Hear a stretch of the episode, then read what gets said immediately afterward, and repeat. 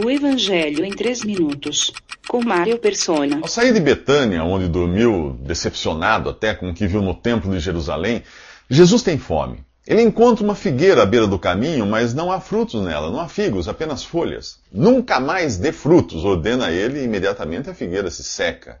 Este é o único milagre que Jesus faz às avessas, no qual ele amaldiçoa e mata ao invés de abençoar e dar a vida. A figueira é um símbolo da nação de Israel.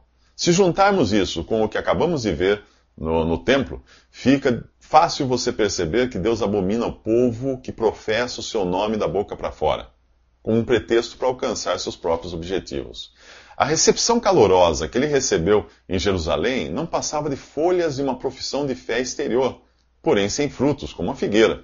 Diante do espanto dos seus discípulos, Jesus diz a eles que se tiverem fé e não duvidarem, poderão ordenar a um monte que se lance no mar, e isso acontecerá. E tudo o que pedirem, crendo, receberão.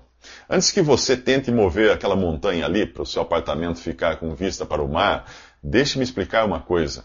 Nunca leia a Bíblia como um papagaio de realejo, aquele que tira sorte com o bico. Bíblia não é um jogo de búzios, feito de versículos soltos que você chacoalha e lança para ver o que dá. Não é um livro de adivinhações. Para compreender a Bíblia é preciso levar em conta o texto e o contexto em sua totalidade. Outras passagens mostram que, que a oração, para ser atendida, deve estar em conformidade com a vontade do Pai. Para saber a vontade do Pai é preciso andar em comunhão, pertinho do Pai. E, e, quando isso acontece, você sabe o que convém e o que não convém nem pedir, por estar em sintonia com os pensamentos de Deus. Aí sim, tudo o que você pedir, ele fará, pois será exatamente o que ele gostaria mesmo de fazer de qualquer modo. Há vários casos de orações não atendidas na Bíblia, o que demonstra que Deus não está ao nosso dispor. Paulo orou três vezes para ser liberto de algo que o afligia, e Deus disse não. O mesmo apóstolo sugeriu a Timóteo que tomasse um remédio caseiro, água misturada com vinho, para sua enfermidade no estômago, ao invés de orar por uma cura mágica. Uh, em outra ocasião, numa de suas viagens, Paulo é obrigado a deixar o seu companheiro Trófimo em Mileto porque estava doente.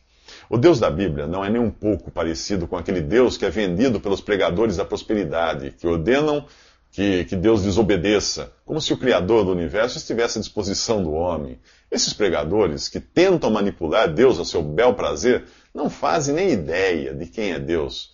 Eles não, sabem, não fazem nem ideia de quem é esse que eles tentam manipular. São iguais aos líderes religiosos dos próximos três minutos, que não reconhecem a autoridade de Jesus. Visite www.3minutos.net.